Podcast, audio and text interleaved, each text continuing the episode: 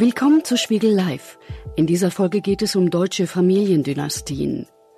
Balsen, Haribo und Dr. Oetker, diese bekannten Familienmarken haben wohl die meisten Deutschen schon gekauft. Doch auch Industrieunternehmen wie Porsche, Thyssen und Bosch entstammen jeweils einer Familie. Ihr Aufstieg zu weltweit operierenden Konzernen war durch die Dynamik des Clans geprägt. Es gab Schlammschlachten ums Erbe, Skandale und ein dunkles Erbe aus der Nazizeit. Dabei stand immer der Machterhalt im Mittelpunkt. Wie die Stahlbarone und Konzerngründer sich mit der buckligen Verwandtschaft herumschlugen, darüber spricht die Spiegelredakteurin Eva Maria Schnur mit Werner Plumpe. Der Wirtschaftshistoriker verrät im Podcast, warum der familiäre Zusammenhalt auch ein echter Vorteil im wirtschaftlichen Wettbewerb sein kann. Das Gespräch hat die Kollegin Eva Maria Schnur im Homeoffice aufgezeichnet. Herr Professor Plumpe, ich danke Ihnen ganz herzlich, dass Sie sich Zeit genommen haben, ein paar Fragen zu beantworten. Kürzlich ist ja unser neues mhm. Heft von Spiegel Geschichte erschienen, die ja. Dynastien der deutschen Wirtschaft. Und wir freuen uns sehr, dass wir in Zusammenarbeit mit dem Bucerius Kunstforum in Hamburg den Podcast zum Thema machen können und dass wir Sie als Experten gewinnen konnten. Mhm. Was macht für Sie denn eine Wirtschaftsdynastie aus? Naja, vor allen Dingen zunächst mal die Zeitdauer. Es gibt äh, wirtschaftliches Handeln und äh, das wirtschaftliche Handeln ist in der Regel zeitpunktbezogen oder hat einen relativ kurzen Zeitraum zum Gegenstand, das Herstellen oder Vertreiben von Gütern. Und wenn es mit bestimmten Personen oder bestimmten Familien für längere Zeit verbunden ist, dass eine bestimmte wirtschaftliche Aktivität hier eindeutig zuzuordnen ist und das über eine Generation, vielleicht sogar zwei, drei Generationen Grenzen hinausgeht, dann kann man den Begriff der Dynastie verwenden. Also die Zeitdauer spielt eine sehr große Rolle. Mhm. Wir haben eine Leserzuschrift bekommen zu unserem Heft und da wurde so ein bisschen gemeckert ähm, und gesagt irgendwie, ja, es wird nicht so richtig klar, was ist denn eine Dynastie? Das muss doch irgendwie mehr sein als nur jemand, der seine Firma vererbt. Wenn Sie es so definieren, ist es dann doch gar nicht so viel mehr, außer dass jemand vielleicht mehrfach, also nicht der gleiche, aber dass eine Firma mehrfach vererbt wird. Ähm, nein, nein, nein, nein. Wesentlich, wesentlich ist das, dass in den Generationen die wirtschaftliche Aktivität weiter fortgeführt wird. Das reine Vererben, das ist ja in der Hinsicht bedeutungslos, sondern Dynastien äh, macht eben äh, oder Dynastien sind eben Familien, Generationen, Zusammenhänge, die in einem bestimmten Bereich wirtschaftlich aktiv sind und wo eben nicht nur vererbt wird, sondern wo auch die Aktivität weiter fortgesetzt wird. Also die Kinder tun das, was die Eltern taten und die Enkel machen immer noch das, was die Großeltern taten, wenn auch auf jeweils neuem technischem oder äh, kaufmännisch-wirtschaftlichem Niveau. Aber man bleibt, wenn man so will, bei seinem Leisten, macht die Tätigkeit, setzt die Tätigkeit der Eltern und der Großeltern weiter fort. Dann würde man von einer Dynastie sprechen. Der Dynastiebegriff kommt ja aus einem ganz anderen Zusammenhang, nämlich aus der ähm, äh, Beschreibung von Herrscherhäusern aus der monarchischen, aus einem monarchischen Kontext. Und hier könnte man, wenn man das dann auf die Wirtschaft übertragen will, davon reden, dass es bestimmte Häuser gibt, die eine wirtschaftliche Aktivität über längere Zeit, über Generationengrenzen hinaus weiterverfolgen. Mhm. Ähm, seit wann benutzt man denn den Begriff Dynastien auch für die Wirtschaft? Also Sie haben ja gerade schon gesagt, der kommt aus dieser Adels, aus dem Adelskontext. Ähm, ja, warum hat man den für die Wirtschaft benutzt? Weil er einfach so treffend ist, dass da eben mächtige, ähm, wirtschaftlich potente äh, Familien tätig sind? Oder wie kam es dazu? Das Phänomen, das Phänomen der Dynastien, äh, also der länger dauernden äh, Familienzusammenhänge, die wirtschaftlich erfolgreich sind und wirtschaftlich tätig sind und eben nicht nur das Vermögen, sondern auch die Aktivitäten weitervererben. Das Phänomen kann man schon relativ lange beobachten. Das gutes Beispiel sind halt die Fugger äh, aus der äh, frühen Neuzeit. Und da hat man dann relativ schnell im Analogieverfahren, so würde ich es mal ähm, sagen, den Dynastiebegriff übernommen. Das heißt, in Anlehnung an eben die Herrscherhäuser, die ihre Funktionen an ihre Deszendenten weitergegeben haben, hat man dann auch gesagt, ach ja, die Fugger, das ist so eine Art Dynastie, die geben das weiter und die Kinder machen das, was die Eltern getan haben. Von daher stammt der Begriff, wann er präzise das erste Mal verwendet worden ist, das äh, ist ganz schwer zu sagen. Ich finde, es ist ein Analogiebegriff, der sich in gewisser Weise aufdrängt. Und ähm, bei den ältesten Fällen, bei den Fuggern ist es offensichtlich, im 19., im 20., im 20. Jahrhundert gibt es dann mehr solche Fälle von Familienzusammenhängen, die über längere Zeit als Wirtschaftseinheiten erkannt werden. Und dann äh, wird der Dynastiebegriff hier auch sinnvoll verwendet. Hm, da kommen wir bestimmt gleich noch drauf. Da fallen einem ja sofort die Krupps oder die Thyssens oder ähnliche Familien oder die ein. Oetkers und die Balsens. Oder die Oetkers, Das genau. ist, ja, genau. Da gibt es viele, viele Beispiele. Mhm. Genau, äh, machen wir nachher auch gerne sehr konkret. Ähm, ich würde aber gerne erstmal nochmal ähm, ein bisschen zu der Grundfrage gehen, über was reden wir eigentlich? Ähm, wie entstehen Dynastien? Gibt es da Muster? Sie haben gerade schon gesagt, die Fugger, da gehen wir ja schon sehr weit zurück in der Zeit. Dann sind sie wieder im 19. Jahrhundert. Also gibt es bestimmte Zeiten, in denen Dynastien typischerweise entstanden sind? Oder ist das einfach mehr oder weniger dann doch Glück und Zufall, dass Familien über so eine lange Zeit hinweg, wie es die Fugger ja bis heute zumindest indirekt tun, ähm, ein Geschäft treiben? Sie treiben das Geschäft das heute nicht mehr. Sie sind vor allem Zufall. in ihrer Ver Verwaltung. Ja. Ver Ver Vermögensverwaltung, genau. Nein, genau. nein, das ist eher so Zufall. Der Begriff äh, und der Zusammenhang leitet sich aus einem ganz anderen äh, Komplex her, nämlich aus der Tatsache, dass die Familie in der älteren Zeit auch der eigentliche Ausgangs- und Referenzpunkt wirtschaftlichen Handelns gewesen ist die, das wirtschaftliche Handeln, sei es der bäuerliche Betrieb, sei es der Kaufmannsbetrieb, sei es später der Handwerker, seien es die Handwerker oder andere, dienten ja vor allen Dingen zunächst dazu, die Familie zu ernähren, ihre materielle Reproduktion zu sichern und das musste weitergegeben werden. Ja, man konnte ja nicht sich auf irgendwelche öffentlichen Dinge, auf Märkte oder anderes verlassen, sondern es war klar, wenn die Familie überleben soll, dann muss der Bauernhof überleben. Wenn die Familie überleben soll, dann muss der Handwerksbetrieb überleben. Wenn die Familie überleben soll, dann muss das Kaufmannsgeschäft überleben. Das heißt, die enge Verbindung von familiärer Existenz und wirtschaftlicher Tätigkeit, die begründet den Zusammenhang, den wir dann später mit Dynastien im Erfolgsfall im Übrigen ja nur bezeichnen. Der Erfolgsfall war aber gar nicht der selbstverständliche. Viele Familien haben Unternehmen, haben Bauernhöfe, Kaufmannsgeschäfte und ähnliches betrieben, ohne dass das irgendwelche Spuren hinterlassen hat. Das geht dann irgendwo unter oder bleibt unterhalb der Aufmerksamkeitsschwelle, wie das ja für die Landwirtschaft in der Regel der Fall gewesen ist, wo es zum Teil ja sehr, sehr alte Familientraditionen gibt, die bis in die Gegenwart anhalten. Aber der hm, Zusammenhang und die ist ja niemand eindeutig. als Dynastie.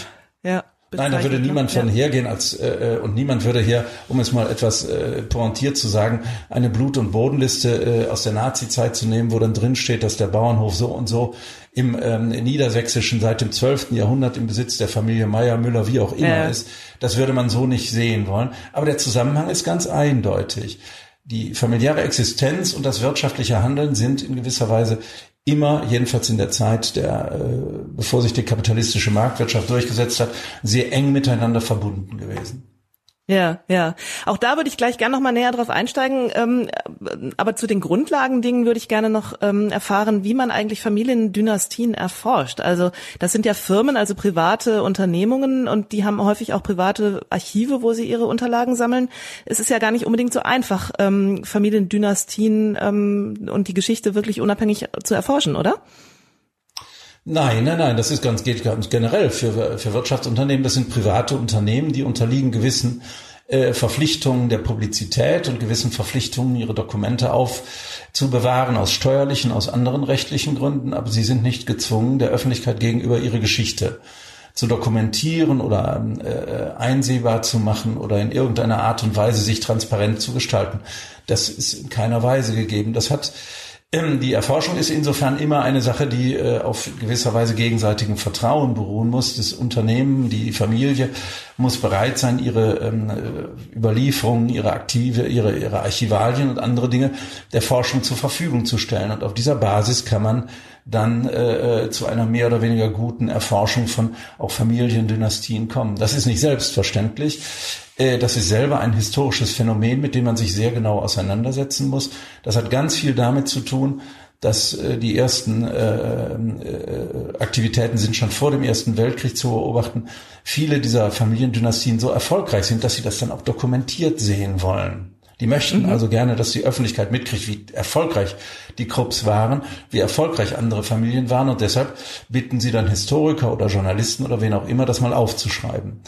Im 20. Jahrhundert wird es alles sehr, sehr schwierig, sehr kompliziert, weil die Unternehmen ja in die politische, militärische Geschichte sehr, sehr äh, intensiv einbezogen sind und dadurch äh, auch Teil von Gewaltzusammenhängen, zum Teil während des Nazi-Regimes auch von Verbrechen wurden, die man so nicht so gerne dokumentiert sah, wo man sich eher bedeckt hielt.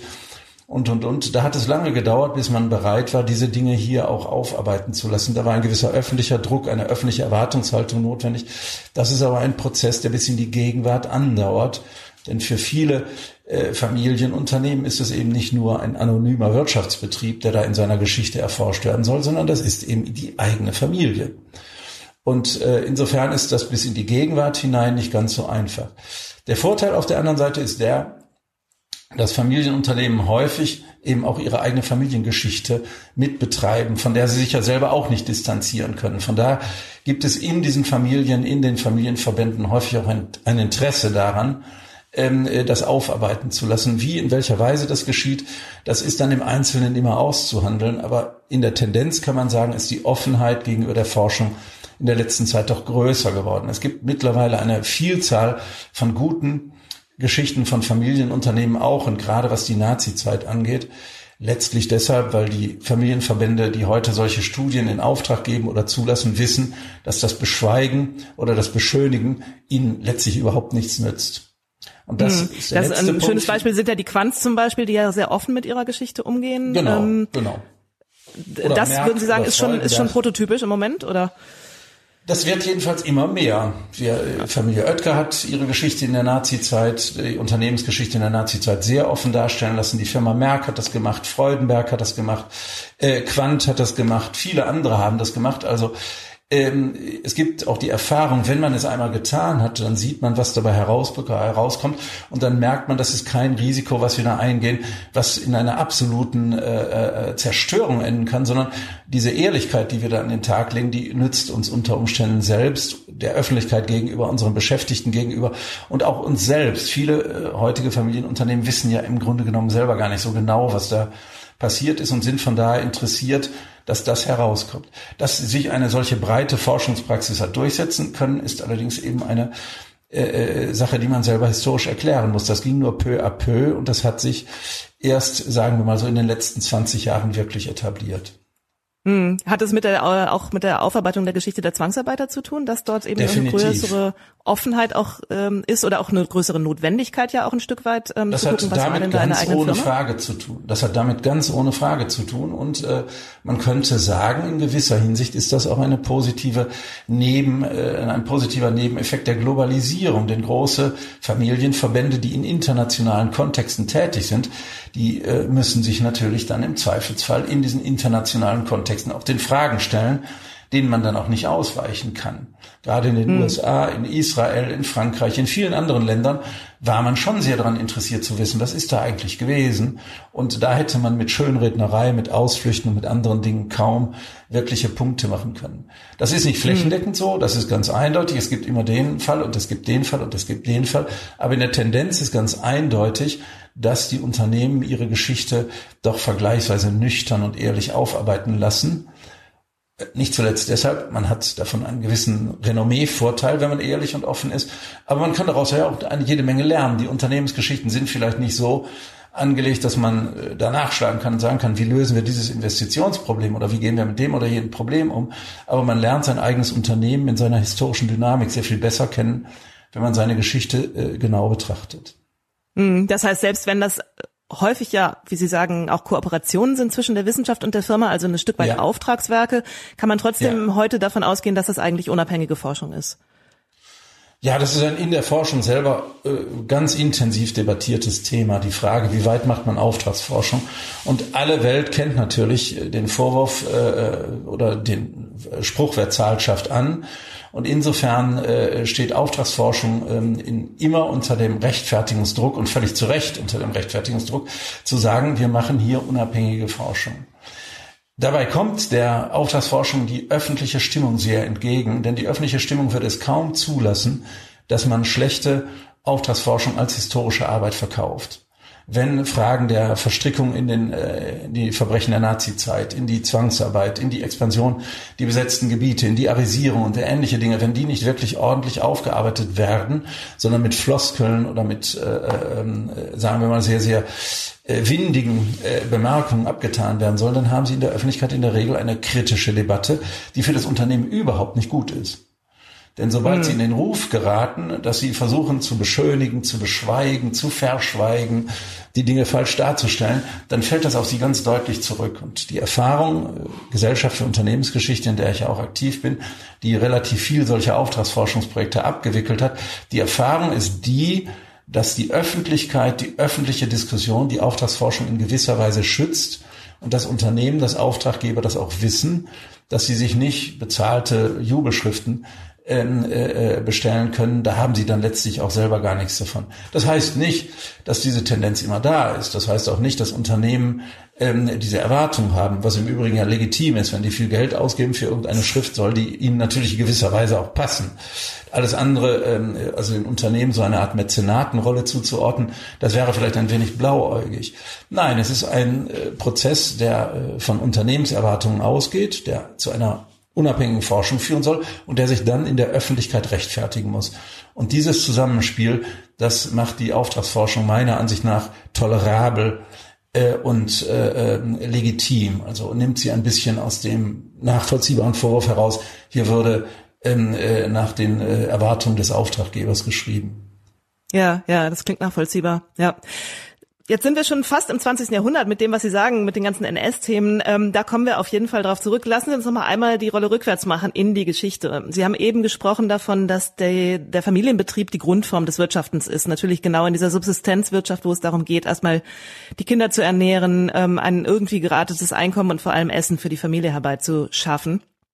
Ähm, wann wandelt sich das? Also wann geht es dann um mehr als nur um diese eigene, ähm, über, um das Überleben der Familie? Die ersten größeren Handelshäuser tauchen ja in Italien schon relativ früh auf, im 13. Jahrhundert. Der Name Peruzzi ist ja zum Beispiel einer, den man immer mal wieder hört, die eben da schon sehr groß und auch sehr dynamisch wirtschaften. Würden Sie da sagen, das ist schon sowas, was dann in Richtung moderne, auch kapitalistische ähm, Familiendynastie geht?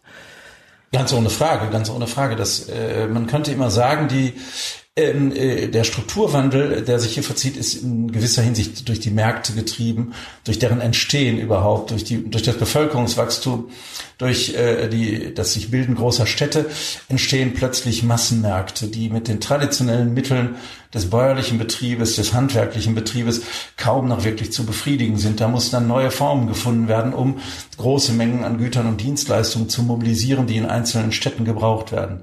Von daher ist es ganz bemerkenswert, dass in der frühen Zeit die ersten entstehenden Unternehmer und äh, Dynastien, dass das alles Kaufleute gewesen sind, deren äh, vornehmste Tätigkeit darin bestand, große Gütermengen äh, zu besorgen und sie dann in die städtischen Zentren zu bringen, wo sie dann mit Gewinn verkauft wurden. Ähm, also die Kaufleute sind in gewisser Weise die ersten, die auf diese Veränderung, die Entstehung moderner Massenmärkte reagieren. Irgendwann kommt diese Form der äh, durch Kaufleute organisierten Massenproduktion aber an eine Grenze, weil äh, das ja eben weiterhin Kleinbetriebe sind, die durch die Kaufleute zusammengefasst werden. Äh, irgendwann stellt sich die Frage, muss nicht der Betrieb selber neu aufgestellt werden, kommen also äh, Probleme der kapitalintensiven Massenproduktion auf. Das geht los mit den Brauereien in den frühneuzeitlichen Städten London oder Amsterdam. Da wird viel Bier getrunken, das kann man nicht mehr im Hausbrau Betrieb machen. Da muss man dann eben Kapital in die Hand nehmen, größere Brauereien machen. Das setzt sich weiter fort im Bereich der, des Textilgewerbes. Das war überhaupt der größte Bereich der gewerblichen Tätigkeit in der Zeit vor der Industrialisierung. Und da entstehen dann auch die ersten Fabriken, die sich eben darauf spezialisieren, mit Kapitaleinsatz preiswerte Textilien herzustellen. Und, und, und. Und dann entsteht diese Koevolution oder Dialektik, wenn man so sagen will, zwischen der Marktexpansion und der Entwicklung von Unternehmensformen, die dann sehr schnell größer werden und dadurch natürlich auch die traditionelle Familienbindung irgendwann in Frage stellen. Das ist nicht mehr die Einheit von Familie und gewerblichem oder kaufmännischem Betrieb, die da im Vordergrund steht, sondern dann entstehen große, in den Worten der Zeit Riesenbetriebe, die sich in gewisser Weise auch der familiären Logik entziehen. Wahrscheinlich ist das auch so eine Sollbruchstelle, an der Familiendynastien, wenn sie dann vorher schon ein dynastisches Element hatten, enden, nämlich dass dann eben möglicherweise nicht genau. die Bereitschaft war, irgendwie diesen neuen Schritt zu tun, Kapital zu investieren oder ähnliches, oder? Genau, das ist ein Schleichen. Ein Schleichen könnte man sagen, das ist ein langsamer Übergangsprozess, aber genau in diese Richtung geht das. Wir sprechen in der Wissenschaft davon, dass irgendwann Eigentum und Kontrolle auseinanderfallen. Also für das heißt äh, Management, es gibt ein professionelles Management und äh, genau. äh, jemandem gehört der Betrieb, der setzt einen Manager ein, der den quasi leitet dann im operativen Genau, Geschäft. der Eigentümer, lange Zeit war der Eigentümer auch der Chef, der den Laden selber mhm. betrieben hat. Aber wenn der Laden sehr groß wird, wenn Sie plötzlich mehrere tausend Beschäftigte haben, wenn Sie ein technisch aufwendiges Produktionsverfahren betreiben, wenn Sie Märkte in der ganzen Welt haben, wenn Sie auf alle möglichen rechtlichen, wissenschaftlichen, anderen Dinge Rücksicht nehmen müssen, dann stellen Sie fest, dass familiäre Führung hier einfach an eine Kapazitätsgrenze stößt. Mhm. Das hat auch ganz viel mit der Finanzierung zu tun. Früher konnte man die familiären Quellen anzapfen und sagen, Onkelchen, leih mir mal oder Tantchen, leih mir mal und hat auf diese Weise das Kapital zusammengekriegt, das man benötigt. Das ist bei den großen Unternehmen im 19. Jahrhundert vor allen Dingen nicht mehr möglich. Da ersetzt dann, äh, um es sehr verkürzt zu sagen, letztlich der Kapitalmarkt die familiären Finanzquellen. Also die großen Unternehmen in den USA, etwa der, die Eisenbahnunternehmen, die waren nicht mehr familiär finanzierbar. Da musste man an die Börse gehen, da musste man Anleihen machen, da musste man moderne Finanzierungstechniken entwickeln. Und das emanzipiert die Unternehmen in gewisser Weise von ihrem familiären Hintergrund. Es ist immer noch so, dass große Familien einen Großteil der Vermögen besitzen, aber sie sind nicht mehr dazu in der Lage, hochkomplexe äh, kapitalintensive Betriebe aus ihrer eigenen familiären Struktur und Kraft herauszuleiten. Das muss dann geändert werden. Und insofern bleibt das Eigentum lange noch bei vielen vermögenden Familien konzentriert oder äh, bleibt dort. Aber die eigentliche Kontrolle, das operative Geschäft wird dann von technisch und kaufmännisch entsprechend gebildeten Menschen äh, geführt, die das im Auftrag der Eigentümer dann erledigen sollen. Mhm. So wie Sie das erzählen, klingt das wie so ein ähm, sich selbst quasi ähm, fortschreibender evolutionärer Prozess. Wenn man aus der Sicht der Familien denkt, ist das ja schon, sind das ja schon ganz schöne Brüche und auch ein, ein oh, massives ja. Konfliktpotenzial, was da drin steckt. Also erstmal zu entscheiden, man gibt ähm, die Leitung der Firma ab. Das ist ja für so einen klassischen Patriarchen, wie man sich vorstellt, der der Chef ist und alles wissen will, quasi ja unvorstellbar gewesen. Also da gibt's ja auch äh, wahrscheinlich oder gab es ja auch in vielen Familien Diskussionen. War das auch immer wieder ein Grund, warum dann möglicherweise Dynastien endeten, weil man sich da nicht einigen konnte, dass man tatsächlich ähm, diesen Schritt gehen will? Das führt jedenfalls zu großen Konflikten. Diese Konflikte lassen, könnte man schön beispielhaft an verschiedenen äh, Unternehmen. Ja, sagen Sie gerne ein Beispiel, wenn Ihnen eins einfällt. Genau, gerne. genau. Ja. Krupp ist, Krupp ist eines der berühmtesten Beispiele. Das ist ein Familienunternehmen, das von einem Mann, von Alfred Krupp geleitet wird. Und der führt das äh, äh zu großen, zu großen Erfolgen ist aber letztlich äh, in den 1860er, 1870er Jahren nicht dazu in der Lage, das alles noch in einer Hand zu behalten, alles zu kontrollieren, alles angemessen zu führen. Das Unternehmen ist schließlich sehr hoch verschuldet und als der Gründerkrach ausbricht 1873, als es wirtschaftlich schwierig wird, da fragen sich die Geldgeber natürlich, wie können wir sicherstellen, dass äh, äh, unser Geld erhalten bleibt, dass das Unternehmen nicht irgendwie äh, in eine ganz unglückliche Entwicklung geht. Und dann sagen die dem Alfred Krupp ziemlich deutlich, hör mal, du kannst hier zwar weiter ähm, äh, eine wichtige Rolle spielen, aber äh, das Management des Hauses muss nach wissenschaftlich oder nach von uns jedenfalls kontrollierbaren Gesichtspunkten durchgeführt werden. Wir brauchen ein Direktorium, in dem entsprechend kompetente Menschen drin sitzen. Für Alfred Krupp war das im Grunde genommen äh, eine Art Beleidigung schon fast, dass er so aus seinem eigenen Unternehmen herausgedrängt wurde. Aber wie ich eben in anderem Zusammenhang sagte, wer zahlt, schafft an. Und gegen die äh, starke Gruppe der Fremdkapitalgeber war da kaum irgendwas zu machen. Ein anderes schönes Beispiel, wo man das sehr äh, gut erkennen kann, ist der Übergang vom Familien- zum Stiftungsunternehmen im Fall von Karl Zeiss in Jena. Die haben ja mhm. im 19. Jahrhundert eine gewaltige Geschichte äh, im Bereich des Anlage, des, des, des äh, optischen äh, Instrumentenbaus hingelegt, waren äh, ein ganz, ganz großer, erfolgreicher äh, Hersteller von Mikroskopen und wissenschaftlichen Instrumenten und anderen Dingen aber der eigentliche Unternehmensgründer Karl Zeiss, der war im Grunde genommen so ein traditioneller Handwerker, der das wissenschaftliche Geschäft gar nicht so richtig beherrschte. Das machte dann ein von außen hereingekommener Physiker namens Ernst Abbe.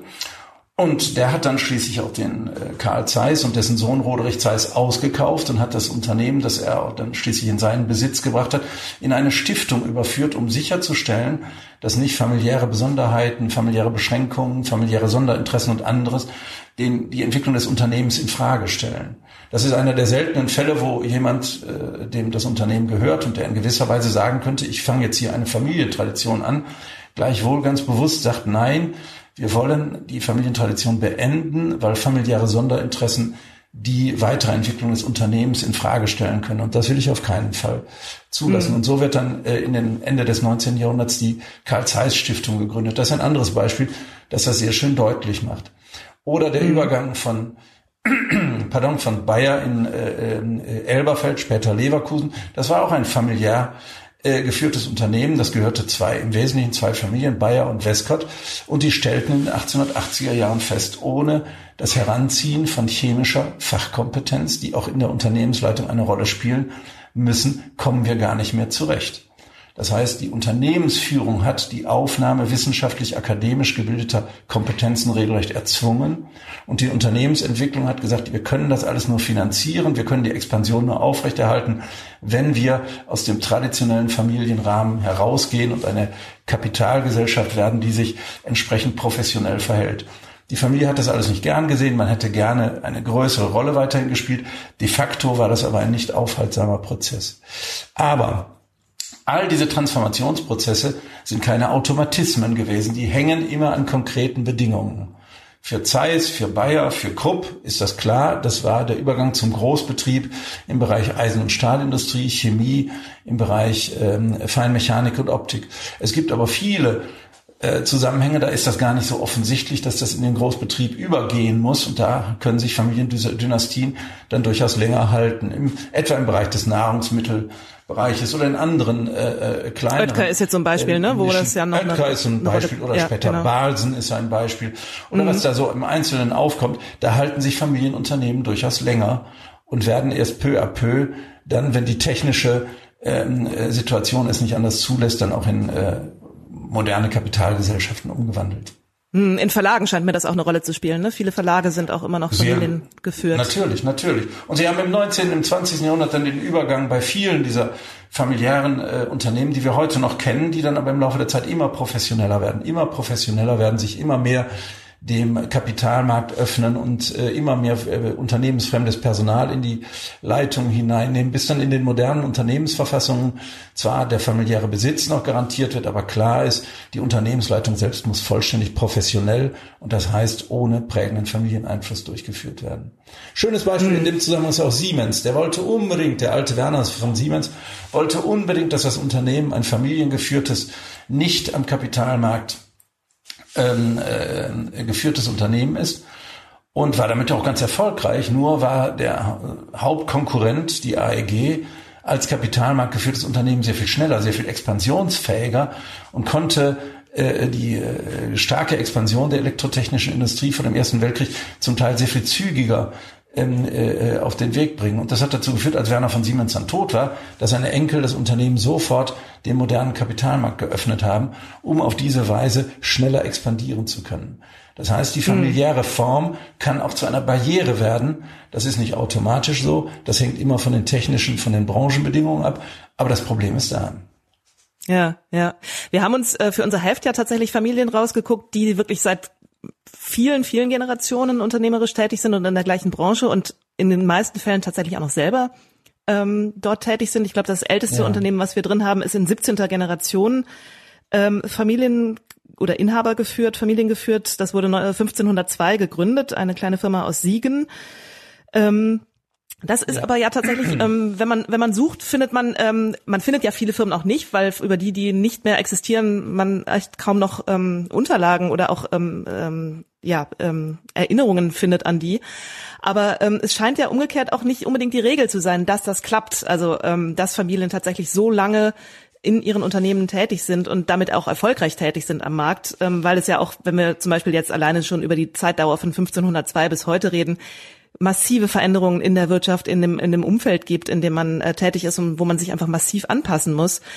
Ich bin immer wieder auf den äh, Begriff Buddenbrook-Syndrom gestoßen in, ja. im Zuge der Recherche für das, für das Heft. Also, dass man sagt, es gibt, der, der übliche Prozess ist eigentlich eher der, die erste Generation baut das Unternehmen auf, die zweite hält es irgendwie noch am Laufen und die dritte wirtschaftet alles runter. Ist das tatsächlich was, was sich als Muster erkennen lässt, was typisch ist? Also, dass es Nein, eben das doch eher eigentlich schneller zu Ende geht? Nein, das ist eine literarische Figur. Ähm, und wie alles im Leben ähm, äh, findet man für jede literarische Figur auch immer irgendeinen empirischen Beleg.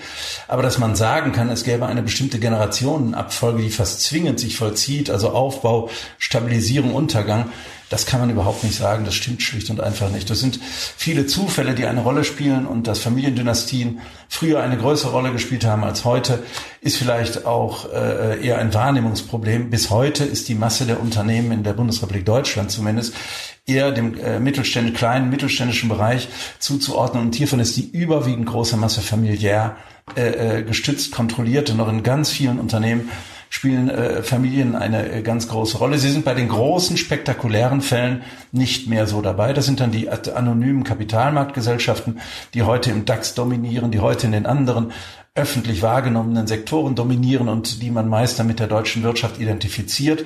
Aber selbst in diesem großen Bereich gibt es ja immer noch, die Namen sind ja bereits gefallen, Familien, die da eine große Rolle spielen und in denen sich äh, das im Laufe der Zeit weiter fortgesetzt hat von Generation zu Generation. Also wenn man das unbedingt literarisch fassen will, dann kann man dieses Buddenbrooks-Phänomen oder Syndrom ähm, benennen, dann findet man dafür auch sicher Beispiele, aber als ein wissenschaftliches Erklärungsmodell äh, kann das überhaupt nicht dienen. Da kann man eher sagen, es gibt einen ähm, äh, relativ engen Zusammenhang zwischen der äh, Unternehmensform, der sogenannten Corporate Governance, der Familienkontrolle, Struktur auf der einen Seite und den technischen und ökonomischen Zwängen der Marktanpassung auf der anderen Seite. Und ähm, ich würde sagen, Unterne Familienformen behaupten sich immer dort, wo sie aus technischen und ökonomischen Gründen eigentlich sinnvoll und möglich aufrechterhalten werden können. Da, wo das nicht mehr geht, im Bereich der großen Chemieriesen, der Eisen- und Stahlindustrie, der Riesentransportunternehmen und, und, und, da ist klar, da verschwindet der familiäre Einfluss. Aber da, wo das möglich ist, bleibt er erhalten, auch wenn im Laufe der Zeit die Unternehmensführung selber professionalisiert worden ist, wie wir das ja für viele Fälle, für Merck, für Freudenberg und andere Dinge beobachten können. Aber da bleibt dieser Familienfaktor schon durchaus erhalten. Da ist von Buddenbrock-Syndrom eigentlich kaum irgendetwas äh, äh, zu erkennen. Das ist ein schönes literarisches Bild und äh, das äh, ist auch sehr einprägsam. Das findet äh, entsprechend dann auch Widerhall, aber äh, eben als ein Phänomen, als äh, Erklärung für den Strukturwandel der Unternehmensform diente oder ist es nicht nicht besonders nützlich. Ja, ja der Typus des, ähm, des Unternehmers, des äh, auch ja patriarchalen Unternehmers, wie wir ihn im Kopf haben, also Sie haben eben schon Alfred Krupp oder sowas angesprochen, ja. ähm, der entsteht ja mit der Industrialisierung, also mit der Industrialisierung und dann vor allem auch ähm, im, im, im Kaiserreich ähm, wird er wird er groß. Ähm, und letztlich läuft dieser Aufstieg des Unternehmers ja parallel zum Aufstieg des Bürgertums. Ähm, während ja. der Adel sich ja zumindest in der Theorie zugute hielt, nicht arbeiten zu müssen. Manche taten das ja trotzdem oder viele taten das auch. Oh ja, oh ja, in der Praxis. Oh ja, oh ja. Ähm, definierte sich der, der, das Bürgertum ja definitiv über die Arbeit, über den Aufstieg, über den Erfolg. Ähm, in welchem Zusammenhang stehen denn eigentlich Kapitalismus und Bürgertum, also der Aufstieg des Kapitalismus und der Aufstieg des Bürgertums und welche Konsequenzen hatte das wiederum für die Familienunternehmen?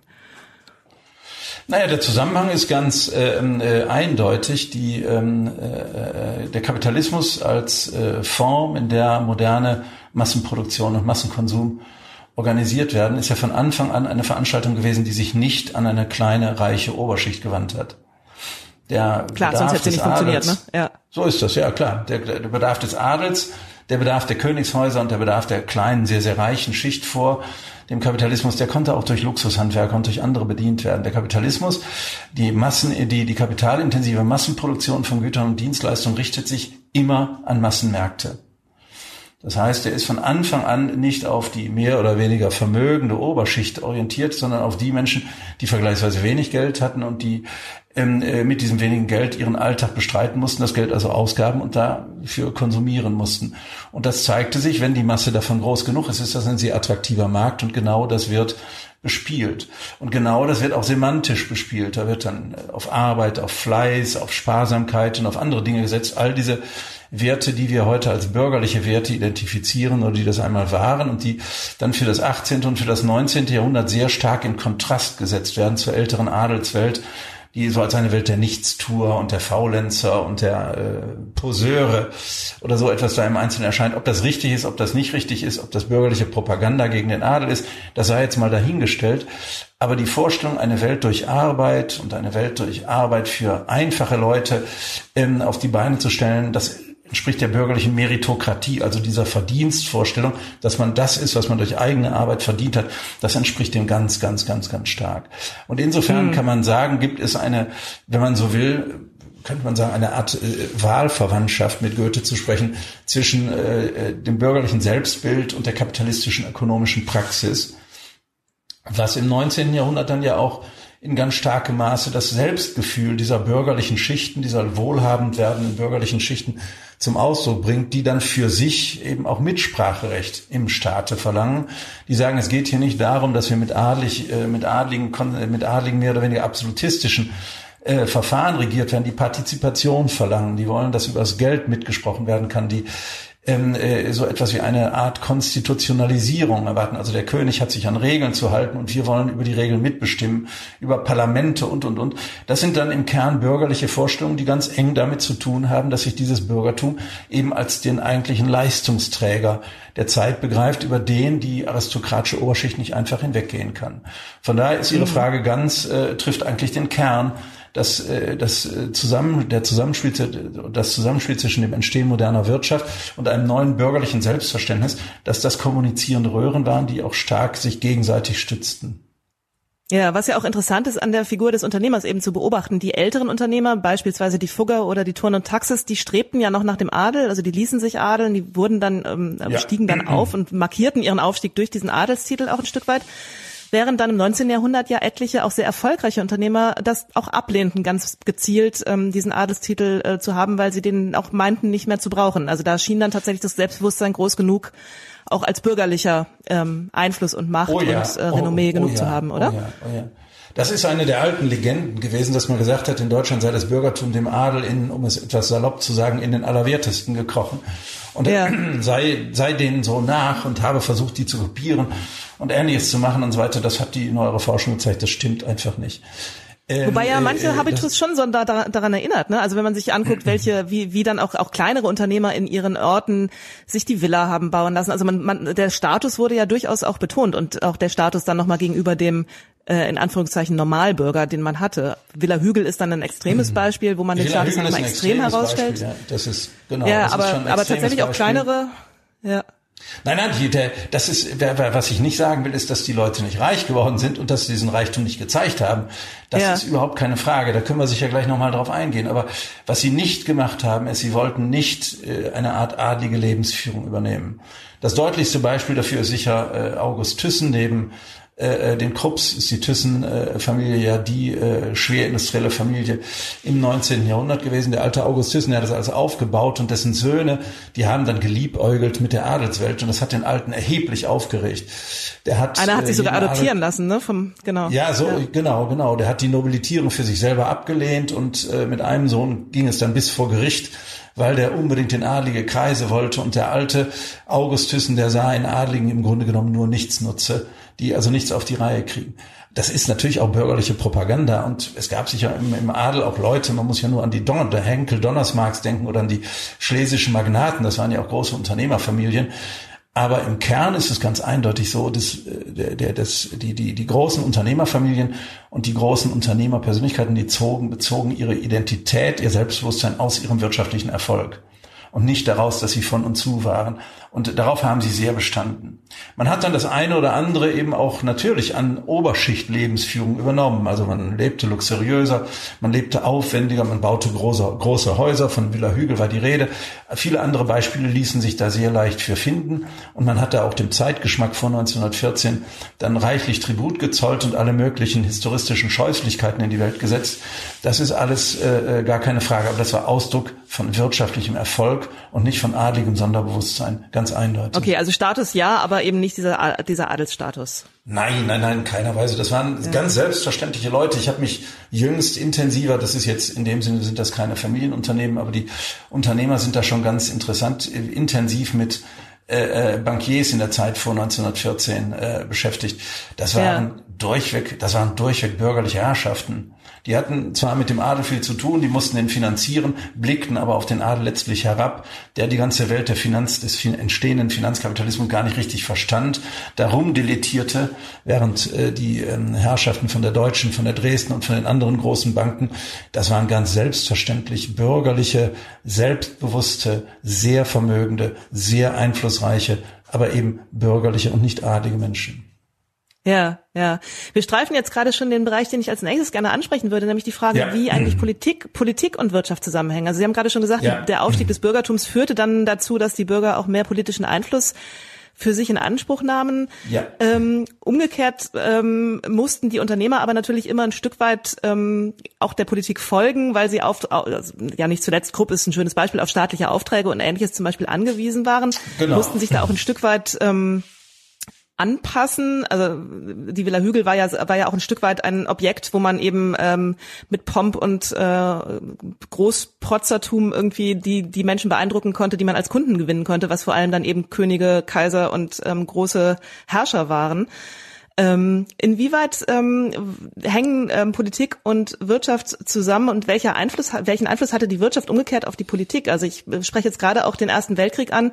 Das ist ja spannend, ähm, dass vorher ja schon die Wirtschaft sehr globalisiert war und dennoch dann irgendwie dieser Krieg kam der ja auch eine, äh, also letztlich ein Krieg der Nationen war und ähm, letztlich diese Globalisierung auch ganz stark wieder zurückfuhr und dafür für die Firmen sehr, sehr nachteilig war. Trotzdem hat jemand wie Krupp natürlich ähm, Kanonen an den Kaiser verkauft vorher und damit er auch bewusst diesen Krieg befeuert. Ähm, wie, wie passt das zusammen? Naja, das, das, ähm, die Rüstung war ein äh, europaweites Phänomen und gemessen an den Pro-Kopf-Ausgaben für Rüstung war Deutschland nicht mal besonders führend vor 1914. Aber dass man, dass, dass die Länder Militär hatten und dass das Militär natürlich Ausrüstung brauchte und dass man das, die Ausrüstung kaufte und dass das in einer kapitalistischen Ökonomie im Wettbewerb zwischen verschiedenen Anbietern dann äh, ähm, äh, abgewickelt wird, das ist so mehr oder weniger der, der Normalfall gewesen. Der Wobei Krupp eben nicht nur dem, dem deutschen Kaiser Waffen verkauft Nein, hat, sondern auch äh, in alle, in alle möglichen Länder verkauft, hat, hat, ne? Ja, ja, genau. Jedem, ja. der, jedem, der bezahlt hat, hat er verkauft, selbstverständlich, ja. überhaupt keine Frage. Äh, also von da ist, man, man kann kapitalistischen Strukturen alles Mögliche nachsagen, aber nationalistisch sind sie nicht. Ähm, das, aber, aber das nur am Rande. Nein, der Erste Weltkrieg ist ein sehr, sehr schönes Beispiel, weil er ganz deutlich zeigt, dass äh, die Politik über Änderungsdynamiken verfügt, die von der Wirtschaft mehr oder weniger hingenommen werden müssen, ob sie das nun will oder ob sie das nicht will.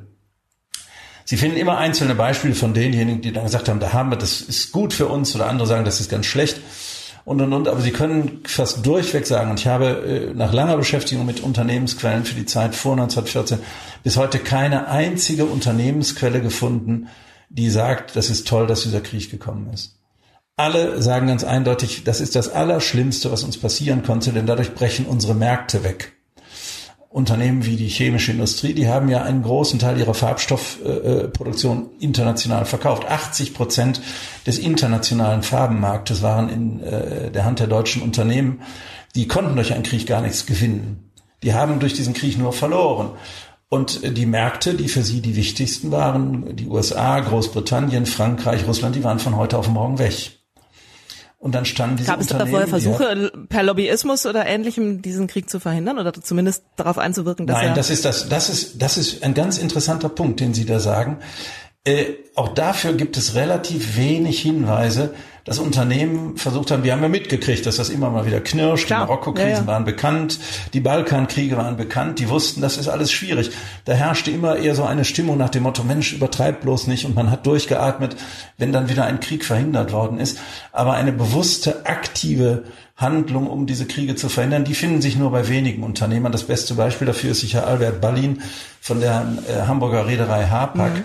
Der, äh, die waren nun in so weitem Maße ins Nordatlantikgeschäft hinein äh, äh, verwickelt. Nein, die waren da drin. Für die war der Krieg die einzige Katastrophe. Und der hat mit allen Mitteln versucht, noch einen deutsch-englischen Ausgleich hinzubekommen. Und bei vielen anderen Unternehmern findet man so die Haltung, mal, was die da in Berlin machen. Hoffentlich, hoffentlich geht's noch mal wieder gut.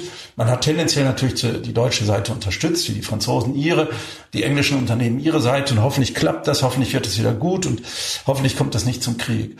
Und als es dann soweit war, hat man die Hände über dem Kopf zusammengeschlagen und gehofft, dass dieser Krieg schnell vorbeigeht, damit man wieder weitermachen kann wie vorher. Mhm. Eine Änderung findet aber statt, als klar ist, dieser Krieg hört nicht schnell auf. Und dann wechseln viele Unternehmen ihre Strategien. Das ist so im September, Oktober 1914 der Fall gewesen. Das heißt, wenn wir nicht zu normalen zivilen Märkten zurückkommen in relativ kurzer Zeit, was machen wir denn dann? An wen wollen wir denn dann Güter verkaufen, wenn wir Frankreich, England, die USA nicht erreichen können? Und dann hat man sich umgestellt, gut, dann verkaufen wir es dem deutschen Militär.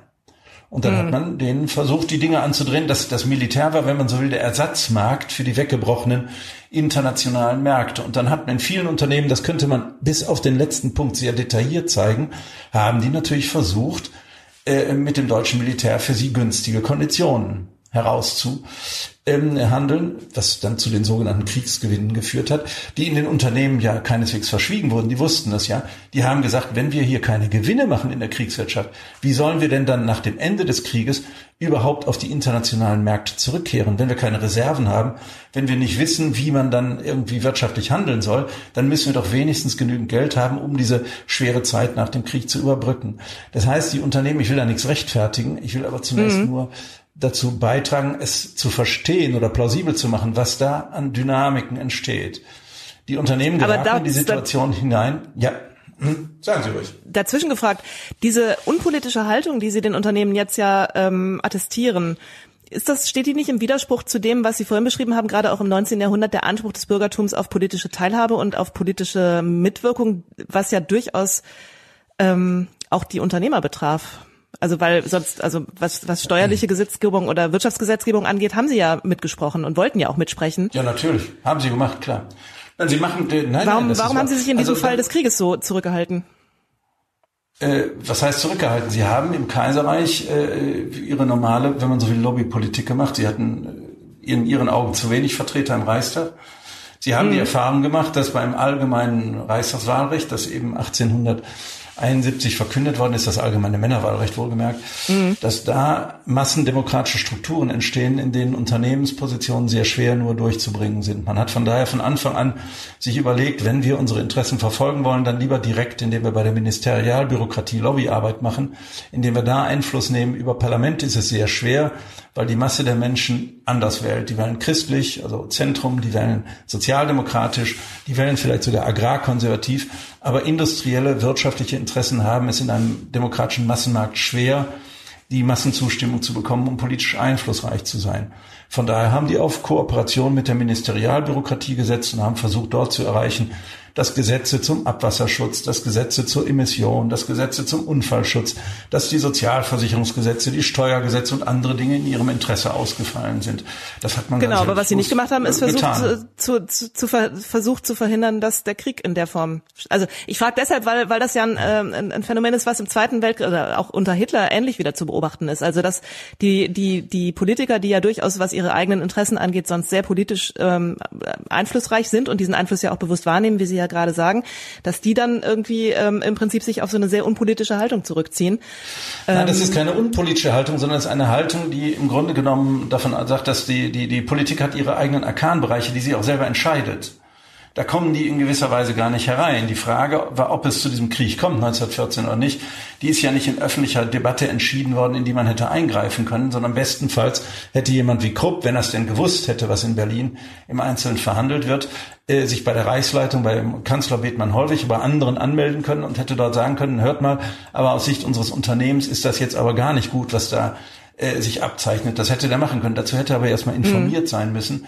Dazu hätte er hätte es über so die Bestellungen will, ahnen können, die bei ihm eingingen, ne? Ja, ja, das ist aber äh, so, es hat ja der, der die Leute waren ja auf den Krieg 1914 nicht wirklich vorbereitet. Die richtige Kriegswirtschaft mhm. beginnt ja erst hinterher. Das heißt, die mhm. wussten schon, es kann sowas passieren. Aber das war mhm. eben bei der Marokko-Krise 1911 auch, bei den Balkankriegen 1912 mhm. war das ganz ähnlich. Und das war eher so, dass sie die Politik beobachtet haben und gesagt haben, na ja, wir müssen aufpassen, dass uns da nicht irgendwas Schlimmes passiert und dann eher gehofft haben, dass da äh, dann im Zweifelsfall es nicht zum Krieg kommt. Wo man direkt mhm. Einfluss nehmen konnte, also etwa bei Anhörungen zu Gesetzgebungsverfahren, bei Sozialversicherungspflicht, bei der bei Steuersätzen in der im, im Bereich der äh, Unfallschutzgesetzgebung und so, da hat man sich schon direkt eingemischt, das hat man schon getan. Aber in die große Politik äh, da würde ich sagen, da waren die Masse der Unternehmer, selbst Krupp äh, äh und andere, die waren doch da eher Zuschauer. Und die konnten mhm. das dann vielleicht kommentieren und, und man hatte dann so Versuche, äh, einflussreicher zu sein bei Walter Rathenau, der ins Reichskolonialamt und in bestimmte andere Dinge hatte, der so seine Finger äh, da hat er seine Finger im Spiel. Aber auch der Walter, Walter Rathenau war im Grunde genommen, als 1914 der Krieg losging, völlig, völlig äh, ahnungslos. Er schrieb an seinen Vater, das müssen Sie sich mal vorstellen, ich glaube zwei oder drei Tage vor Kriegsausbruch äh, also Ende Juli 1914, schrieb mhm. dann den Vater, naja, die Aktienkurse, Papa, sind ja zum Teil deutlich zurückgegangen und ich glaube jetzt nicht, dass es zum großen Krieg kommt. Wir sollten aber die niedrigen Kurse mal verwenden, um unsere Aktienportfolio ein bisschen zu optimieren und zu verbessern. Mhm. Das schreibt Walter Rathenau. Hm, ja, der ja, wirklich, wenn als einer der, der bekanntesten oder der politisch einflussreichsten Männer dieser Zeit galt, der äh, schreibt es drei Tage vor Kriegsausbruch. Hm. Ahnungslosigkeit, das wissen wir alle, schützt vor Strafe nicht. Und die, das ist ja hinterher auch alles eingetreten, das ist auch ganz richtig. Aber ich würde nicht sagen, die Unternehmer waren unpolitisch. Die haben in den Bereichen, in denen sie tätig waren, politisch gehandelt, also ihre Interessen ihre lobbyistisch wahrgenommen. Aber was die große Politik angeht, waren sie ähnlich wie andere Teile der deutschen Gesellschaft eher Beobachter, die mit den Konsequenzen dessen, was dann in Berlin und in der Weltpolitik entschieden wurde, umgehen mussten. Ja. ja. Ähm, Genau, dieser Punkt des Unpolitischen, den finde ich interessant, weil der sich ja während der NS-Zeit widerstellt in, in äh, Richtung der Unternehmen.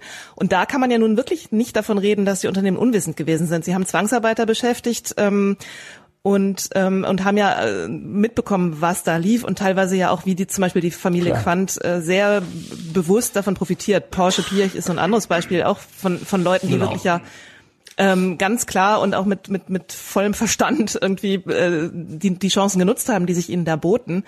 Ähm, genau. Warum ist das ähm, in dem Fall tatsächlich wieder so, dass die Unternehmen ähm, ja doch weggucken? Äh, als einer der wenigen, das äh, fällt einem dann Robert Bosch ein, der ähm, kein Familienunternehmer war, aber zumindest irgendwie ähm, politisch verantwortlich gehandelt hat, indem er zumindest Kontakte zum Widerstand hatte. Auch der hat dann Zwangsarbeiter eingestellt, was ein Widerspruch in sich ist, aber ähm, da fallen einem ja nicht viele ein, die da ähm, nicht dann doch irgendwie ihren Vorteil gesucht hätten in dieser Situation.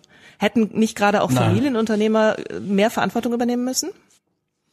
Ja, das ist eines der ganz großen Probleme, dass man äh, ähm, heute vor diesem äh, vor, vor, vor, vor der Tatsache steht, dass etwas passiert ist und viele das hingenommen haben, was nicht hätte passieren dürfen.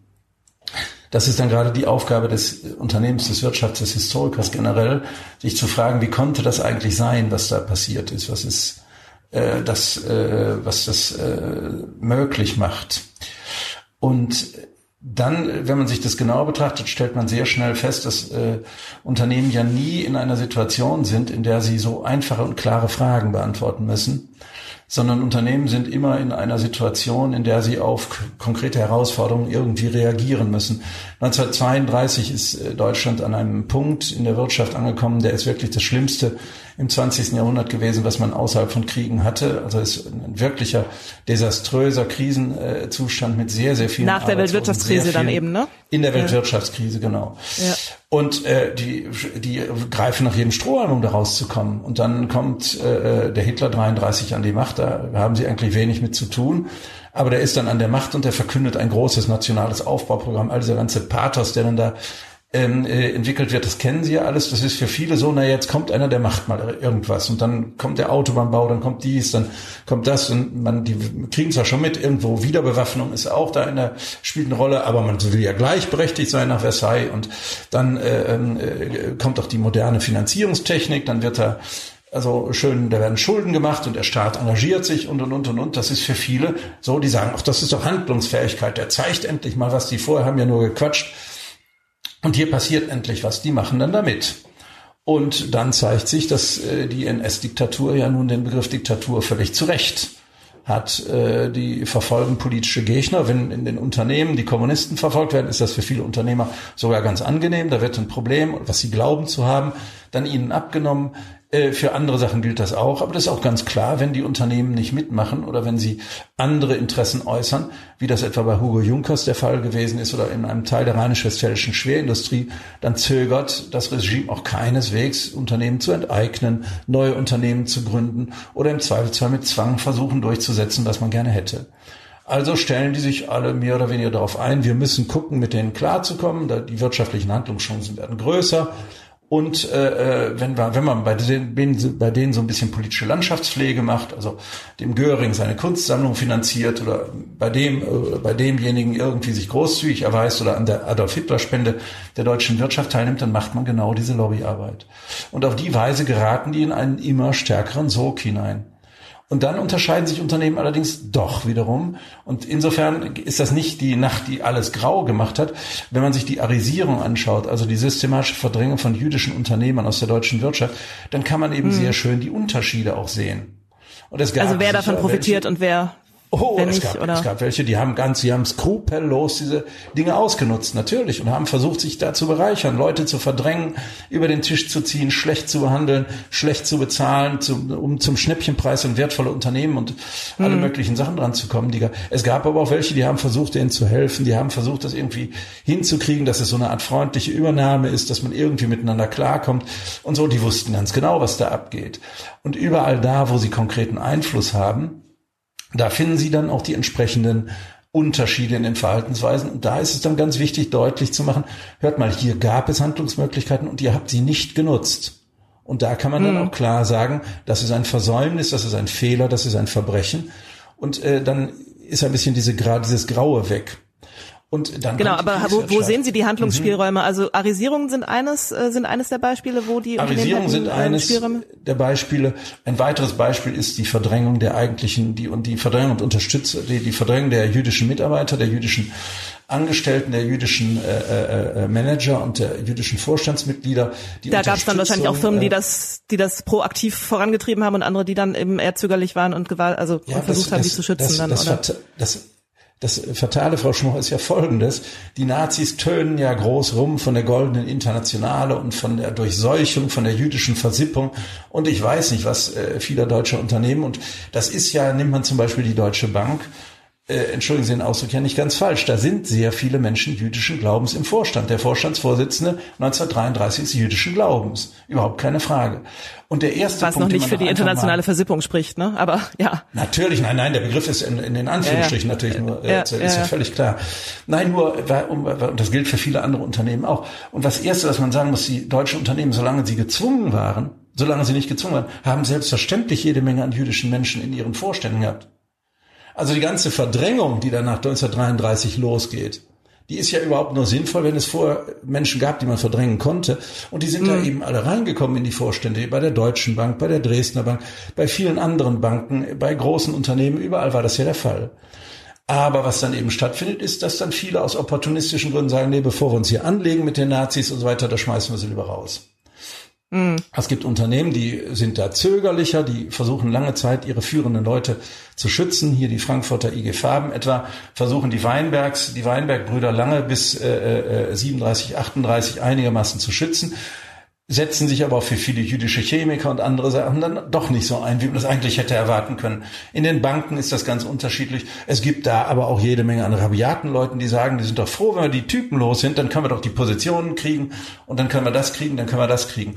Diese rabiaten Typen sind aber oft diejenigen, die nicht an der Spitze sind, sondern die denken, wenn wir die verdrängen, können wir an die Spitze kommen. Hm. Aber es gibt schon an der Unternehmensspitze gibt es auch Leute, die haben völlig gefühllos, wie der Franz von Urbich, der Aufsichtsratsvorsitzende der Deutschen Gesellschaft und Diskonto, der Deutschen Bank und Diskontogesellschaft, der hat auch relativ kühl äh, dann gesagt, dann müssen sie halt weg. Äh, das hm. ist äh, schon schon dann äh, sehr interessant, sich im Einzelnen anzuschauen, wie das gewesen ist. Und sie finden dann im Grunde genommen das, was man zu was man erwarten hat, so eine gewisse gaussche Normalverteilung aus Opportunismus, aus Widerstandswillen, aus wenn man so will, auch aus Common Sense Moral, denn häufig widersprach das ja total der Common Sense Moral, was da passiert und die Leute haben es trotzdem mitgemacht. Aber gab es da welche, Unterschiede? Man würde dann, nein.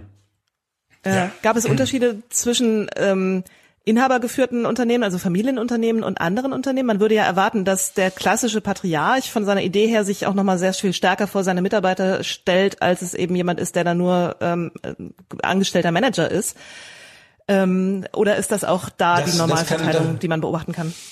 Also ich würde eher dazu neigen, die Normalverteilung zu sehen. Und äh, die, wenn, wenn man die Einzelfälle nimmt, gibt es wahrscheinlich alles äh, hin und her. Es gibt aber auch, äh, das ist ja von Kollegen aus Göttingen äh, und Hannover gut untersucht worden, Fritz Kien, äh, diesen FK Papierhersteller, Drehpapierhersteller, der war ganz rabiat da vorne mit dabei, der wollte unbedingt hoch. Also wenn Sie ins Einzelne gehen, finden Sie häufig für alles, für alle möglichen Thesen dann Beispiele im Einzelnen. Wenn man das versucht, einigermaßen zusammenzufassen, dann würde man äh, wahrscheinlich in diese Richtung gehen mit der Gaußschen Normalverteilung. Die Masse hat sich mehr oder weniger opportunistisch angepasst. Es gab nach oben die Ausreißer, die sozusagen ganz stramme Nazis waren. Das waren, war nicht die große Mehrzahl, aber die gab es natürlich. Und es gab eben nach unten die andere Seite, auch das waren nicht viele, denen das alles äh, äh, nicht geschmeckt hat, die das äh, unethisch fanden, was da stattfand, die zum Teil aus politischen Gründen gegen die Nazis eingestellt waren, die aber rein menschlich auch der Auffassung waren, das können wir alles so nicht machen. Das hat es ebenfalls auf der anderen Seite auch gegeben. Aber in der Mehrzahl der Fälle, da sind die äh, Dinge, die Daten, die wir untersucht haben, doch sehr eindeutig, herrschte so eine Art Opportunismus. Das ist jetzt nun mal so, das können wir nicht ändern und wir müssen gucken im Interesse unseres Unternehmens, wie wir uns da am besten durchschlagen. Hm. Ähm, es ging dann ja nach der Nachkriegszeit auch ähm, relativ bruchlos weiter. Also selbst wenn Leute vor Gericht gestellt wurden, wie Quandt ist er ja nicht weiter schwerwiegend verurteilt worden. Ähm, es ist ein bisschen zynisch im äh, Rückblick, dass ja gerade ähm, Familien wie Scheffler, wie Quandt, wie Porsche oder Pirch, die heute immer noch sehr, sehr, sehr wohlhabend sind, ähm, äh, durchaus Profiteure der NS-Zeit sind, oder? Ja, Profiteure der NS-Zeit äh, äh, sind äh, äh das, also die, die, die Familienunternehmen wurden ja weiter fortgesetzt und konnten dann irgendwie in der Nachkriegszeit äh, sehr starke Gewinne machen. Was da jetzt im Einzelnen aus der NS-Zeit kommt, äh, das muss man sich genau anschauen. Die Alliierten haben, als sie 1945 Deutschland besetzten, schon sehr genau hingeguckt. Und äh, ähm, was wir dann an, was, was mittlerweile auch ganz gut erforscht ist, was wir an Restitutionen haben, was wir an äh, ähm, äh, Strafverfolgung haben von Verbrechen im Kontext Arisierung und anderen Sachen. Das ist schon sehr, sehr, sehr viel gewesen. Und es ist auch sehr viel von den, äh, von den jüdischen Vermögen, die man abgenommen hat. Ob das dann richtig und angemessen war, das kann man, konnte man später alles noch sich genau anschauen. Das ist dann wieder zurückgegeben worden oder es ist kompensiert worden. Da ist schon eine Menge gemacht worden. Der Wechsel ist eigentlich der, ähm, äh, der vor allen Dingen von den Amerikanern ausging. Die Amerikaner kamen nach Deutschland mit der festen Vorstellung, man müsse diese Wirtschaftsdynastien, die großen Wirtschaftskomplexe zerschlagen.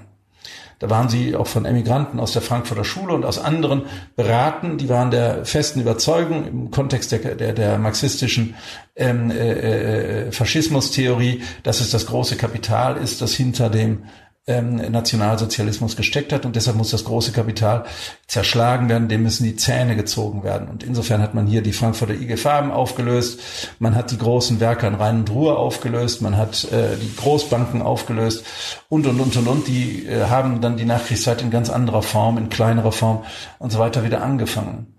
Und die Haltung der Amerikaner, weniger im Übrigen die der Briten und der Franzosen, die Haltung der Amerikaner war zu Anfang sehr radikal der Wirtschaft gegenüber, sehr radikal. Die Russen haben ohnehin Tabula Rasa gemacht, da war von der kapitalistischen Infrastruktur ja 1950 nicht mehr sehr viel vorhanden, aber die Amerikaner waren auch sehr, äh, äh, sehr durchgreifend und waren in der Entnazifizierung sicher sehr konsequent.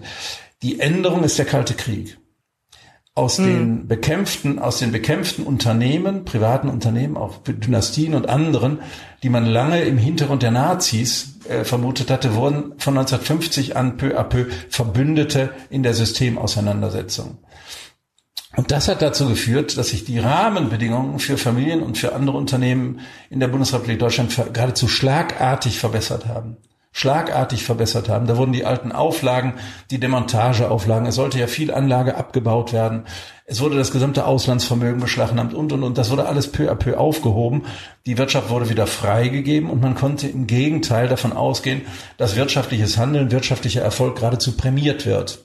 Und da waren natürlich nicht nur dabei, die dabei, die mit den Nazis wenig zu tun hatten. Da waren natürlich auch alle die Unternehmen dabei. Das erfolgreichste Unternehmen der Nachkriegszeit könnte man sagen, ist eine Nazi-Gründung gewesen. Das waren die VW-Werke. Mhm. Ja, die waren nun eben, äh, könnte man ja auch hergehen und sagen, VW, dass die profitieren ja auch von der Nazi-Zeit. Die, die sind nun eben dann in den Besitz des Landes Niedersachsen übergegangen. Ja, auch das, dies äh, war ja vorher irgendwie eine reichseigene Gesellschaft und die sind dann in Besitz des Landes Niedersachsen übergegangen.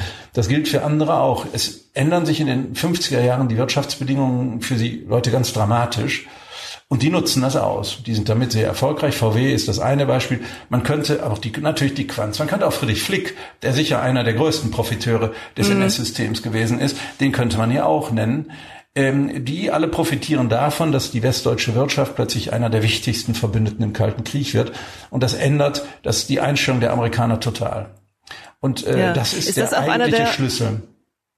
Äh, ist das ja. auch eine der Erklärungen dafür, äh, dass sich in den, also 1950 dann eben das Bild so wandelt, dass die Frage der Zwangsarbeiter so spät und so zäh erst überhaupt Thema wurde? Oder hat das andere Gründe? Das äh, ich glaube, dass die Frage der Zwangsarbeit so spät äh, äh das Thema wurde, das hat mit, mit ganz vielen unterschiedlichen Dingen zu tun. Ähm, einfach, ich glaube, die, ähm, die, die Erfahrung menschlichen Leids die äh, war für 19, war 1950, Sie müssen sich vorstellen, die war ubiquitär gewaltig. Mhm. Die war, die war gewaltig. Es sind ja nicht nur die Menschen äh, in den KZs ermordet worden, die Juden umgebracht worden. Es sind in Russland 20 Millionen Leute ums Leben gekommen, in Polen 6, 7 Millionen Leute ums Leben gekommen. Es sind viereinhalb Millionen deutsche Soldaten gefallen. Es sind, ich weiß nicht, wie viele Hunderttausende in den Bombennächten ums Leben gekommen. Die Leute waren in einer Weise mit Gewalt und Gewaltfolgen konfrontiert dass äh, die Skandalisierung von Zwangsarbeit, es waren ja noch Hunderttausende deutscher Soldaten als Zwangsarbeiter in Russland, äh, äh, ähm, äh, als Kriegsgefangene in Russland, aber auch in Frankreich, in Großbritannien, überall gab es das ja. Ich glaube, dass innerhalb dieser Welt um 1950 herum es sehr schwer gewesen ist, das jetzt so zu thematisieren. Mhm. Von daher gibt es, äh, ganz abgesehen davon, dass sie natürlich auch nicht dafür zahlen wollten oder sonst irgendwas, die waren ja auch seine, seinerzeit gar nicht so reich oder bedeutend, viel lag ja noch irgendwie wirklich in Anfängen oder in Trümmern. Das ist der eine Grund, der dafür eine, äh, äh, den, den man einfach sehen muss. Der zweite Grund ist, es gibt ein sehr interessantes Buch von Peter Novick über äh, äh den Peter Novick in den USA vor einigen Jahren erschienen After the Holocaust. Es war ja bis in jüdische Familien hinein so, dass man das alles beschwiegen hat. Und zwar mhm. einfach auch, weil man nicht wollte, dass man so als das arme Opfer, das so hingeschlachtet wird, dasteht und so weiter. Und die Überlebenden fühlten sich schlecht gegenüber den Toten und, und, und, und, und. Auch da gibt es, gab es Gründe. Wir halten jetzt hierüber zu eine gewisse Zeit erstmal einfach das Maul. Das mhm. ist hier nicht zu rechtfertigen, aber das ist als historisches, äh, als historisches Argument vielleicht erstmal ernst zu nehmen. Und das mhm. kam dann War ja so aber auch durchaus im Interesse der Firmen, ne? Die Firmen hatten ja. ja auch kein Interesse, das Thema von sich aus anzusprechen.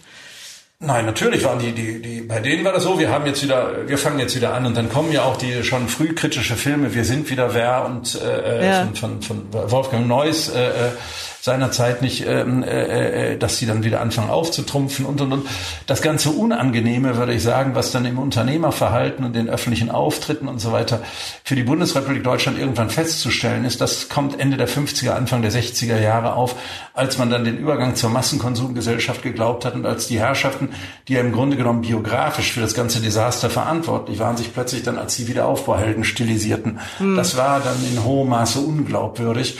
Und das wurde dann ja auch in, der, in den 1960er Jahren sehr schnell in der Öffentlichkeit zum Thema, dass äh, man diese dieses selbstgefällige, dieses selbst äh, unkritische und äh, diese diese Vorstellung, ja, was haben wir alles gemacht und ich weiß nicht was, solange du deine Beine unter unseren Tisch streckst und so weiter. Also diese ganze Haltung, die stieß dann sehr sehr stark auf, aber das war in den frühen 50er Jahren, glaube ich, noch ganz anders. Hm, ja, jetzt haben Sie gerade ein Stichwort genannt, was mich auf meine nächste Frage bringt, nämlich das Stichwort Herren. Ja. Welche Rolle spielten eigentlich ja. Frauen in Familienunternehmen? Ähm, es ist bis heute noch so, ich habe gerade eine neue Studie, oder es gibt eine relativ neue Studie der Albright Stiftung, ähm, dass noch heute Frauen in Familienunternehmen eine weniger große Rolle spielt als in anderen Unternehmen. Ähm, in den 100 größten Familienunternehmen sind weniger als sieben Prozent der Mitglieder der Geschäftsführung Frauen. Und bei den 30 DAX-Firmen sind es äh, oder waren es im März 15 Prozent, also mehr als doppelt so viel. Woran liegt das, dass Frauen möglicherweise vor allem in oder offensichtlich vor allem in Familienunternehmen so eine geringe Rolle spielen? Es gibt immer die berühmten äh, Ausnahmen, das ist ja die Frau Kammüller und äh, äh oder Leibinger oder so. Äh, genau. solche Ausnahmen, äh, die gibt es, die werden dann immer hochgehalten, wird immer gesagt, ganz toll. Und ich, das ist eine auf der einen Seite eine unbestreitbare Tatsache und mit der könnte man sich und muss man sich auseinandersetzen. Auf der anderen Seite ist das aber auch äh, eben Ergebnis eines Blickwinkels, der heute äh, anders ist, als er, der, als, als äh, er früher gewesen wäre. Ich habe mich intensiv mit einem führenden Menschen, der im Kontext des Bayer-Clans groß wurde, Karl Duisberg, beschäftigt.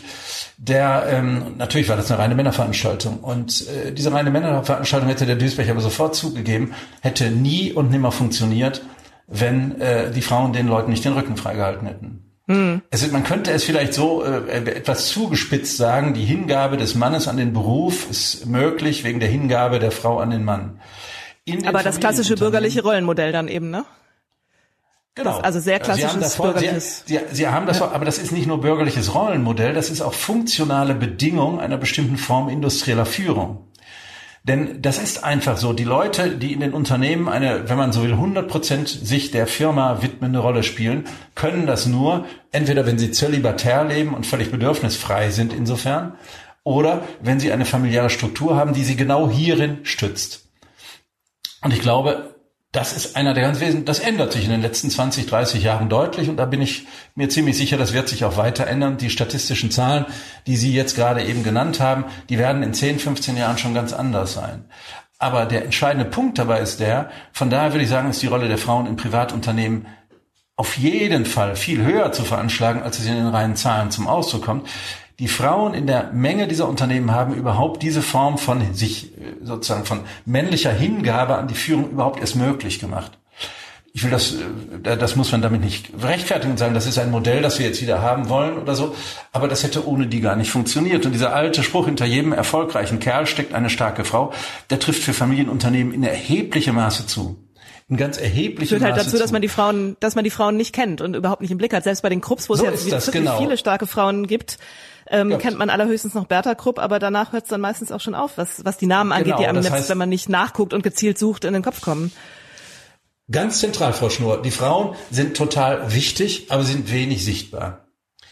Ja, und sichtbar sind eben die Typen in den, oder die Menschen in den Geschäftsführungen und in den Vorständen und das kann man auszählen und das kann man geschlechtlich zuordnen und dann kann man sagen, ja, ja, ja, und die Rolle der Frau wäre größer, würden mehr weibliche Angehörige in den Geschäftsleitungen sein.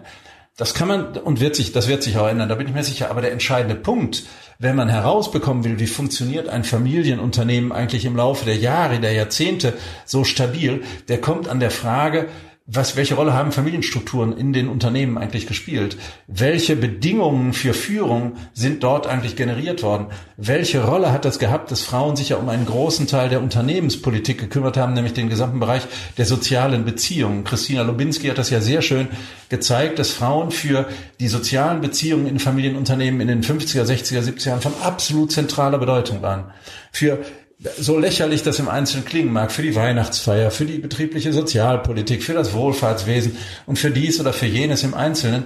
Aber gerade hier liegt eine Form der sozialen Stabilisierung, die über das hinausgeht, was ich zu Anfang sagte, nämlich dass die Männer in ihrer Funktionalität davon abhängen, dass Frauen diese Funktionalität ermöglichen.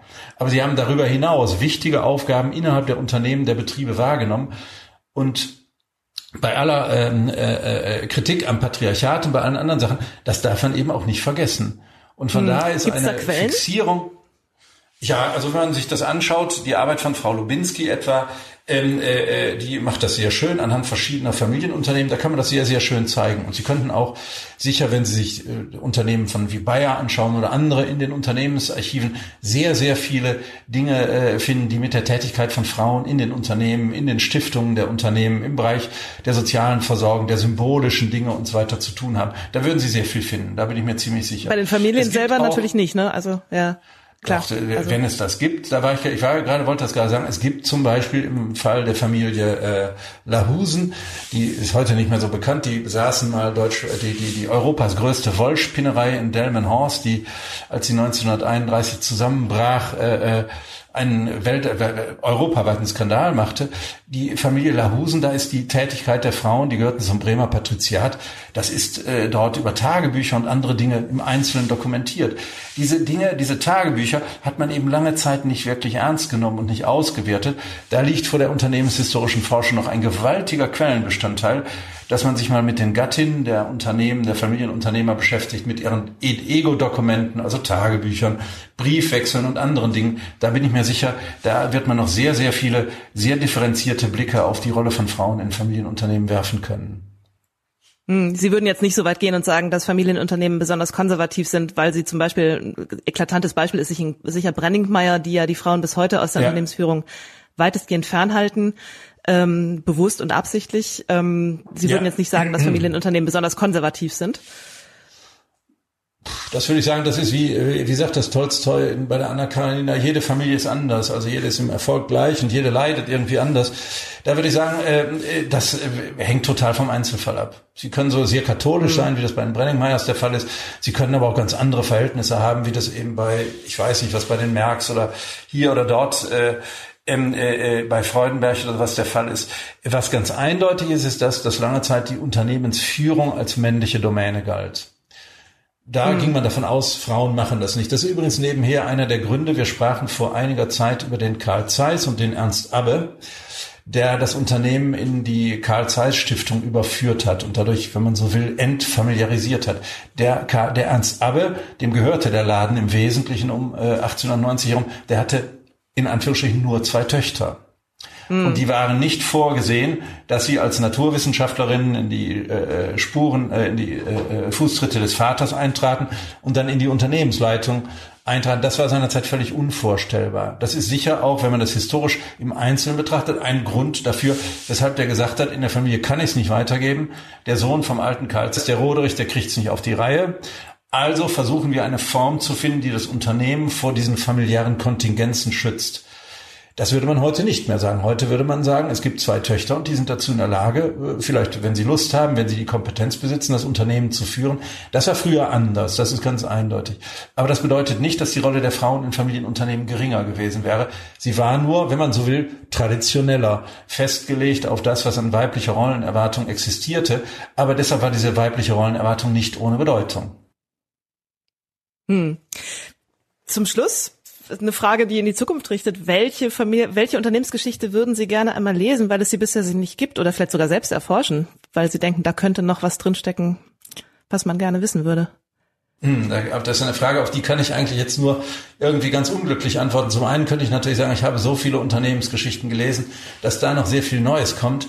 Das äh, glaube ich nicht, aber das wäre eine ziemlich äh, freche Antwort und eine, die auch äh, äh, nicht so ähm, äh, nicht so richtig ähm, äh, mich selber überzeugt. Nein, was mich sehr interessieren würde, das habe ich eben angesprochen, ist im Grunde genommen äh, die ähm, eine, eine, eine Unternehmensfamiliengeschichte äh, zu lesen, die sich mit der Frage beschäftigt, was macht Familien eigentlich, was versetzt sie in, der La in die Lage, welche kulturellen, welche sozialen, welche symbolischen anderen Dinge führen eigentlich dazu, dass man sich auf eine bestimmte Weise so hingibt. Denn äh, hm. Es ist von, von Josef Schumpeter ist ja diese Unterscheidung zwischen Unternehmern und Wirten da. Und Unternehmer sind ja im Grunde genommen Figuren, Unternehmer, Unternehmerinnen sind ja Figuren, die Risiken eingehen, obwohl sie wirtschaftlich eigentlich gar nicht eingehen müssten. Ja, mhm. das, viele von den Leuten sind ja vermögend, die haben ja genug Geld. Es gibt ein schönes Beispiel, haben wir erforscht, einer, eines Unternehmens im westlichen Münsterland, einer, äh, äh, äh einer Textilfabrik im westlichen Münsterland, die haben damit, ich weiß nicht was, 1,2, 1,3, 1,4 Prozent Rendite erzielt jährlich. Da sagte der Chef, wenn wir das Unternehmen verkauft hätten und ich hätte das Geld auf die Sparkasse gebracht, hätte ich drei Prozent gekriegt oder vier Prozent gekriegt, hätte ich mich dreimal besser gestellt. Aber trotzdem halten die daran fest.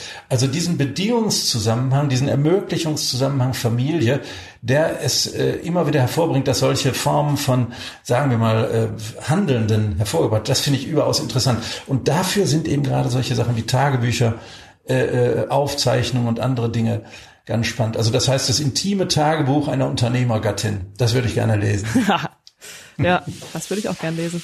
Herr Professor Plumpe, ich danke Ihnen ganz, ganz ja. herzlich. Ähm, ich danke auch dem Bucerius Kunstforum, dass Sie die technische Aufzeichnung des Podcasts ermöglicht haben. Und ich danke allen Zuhörerinnen und Zuhörern fürs Zuhören. Wenn Sie mehr wissen wollen, das Spiegel Geschichteheft, ähm, die Dynastien der deutschen Wirtschaft, kriegen Sie am Kiosk oder können es im Buchhandel bestellen. Und ich freue mich aufs nächste Mal. Vielen Dank. Ja, ebenso. Das war Spiegel Live, ein Gespräch über Familiendynastien, entstanden in Kooperation mit dem Bucerius Kunstforum. Aktuelle Informationen, Fotos, Videos und Berichte von unseren Veranstaltungen finden Sie unter www.spiegel-live.de oder abonnieren Sie einfach diesen Podcast, um künftig keine Episode zu verpassen. Spiegel Live finden Sie in allen gängigen Podcast-Apps wie Apple Podcasts, Castbox oder auf Spotify. Wenn Sie uns Feedback zu diesem Podcast senden wollen, schreiben Sie einfach an podcast.spiegel.de. Und falls Sie uns bei Apple Podcasts hören, können Sie dort gern eine Bewertung hinterlassen.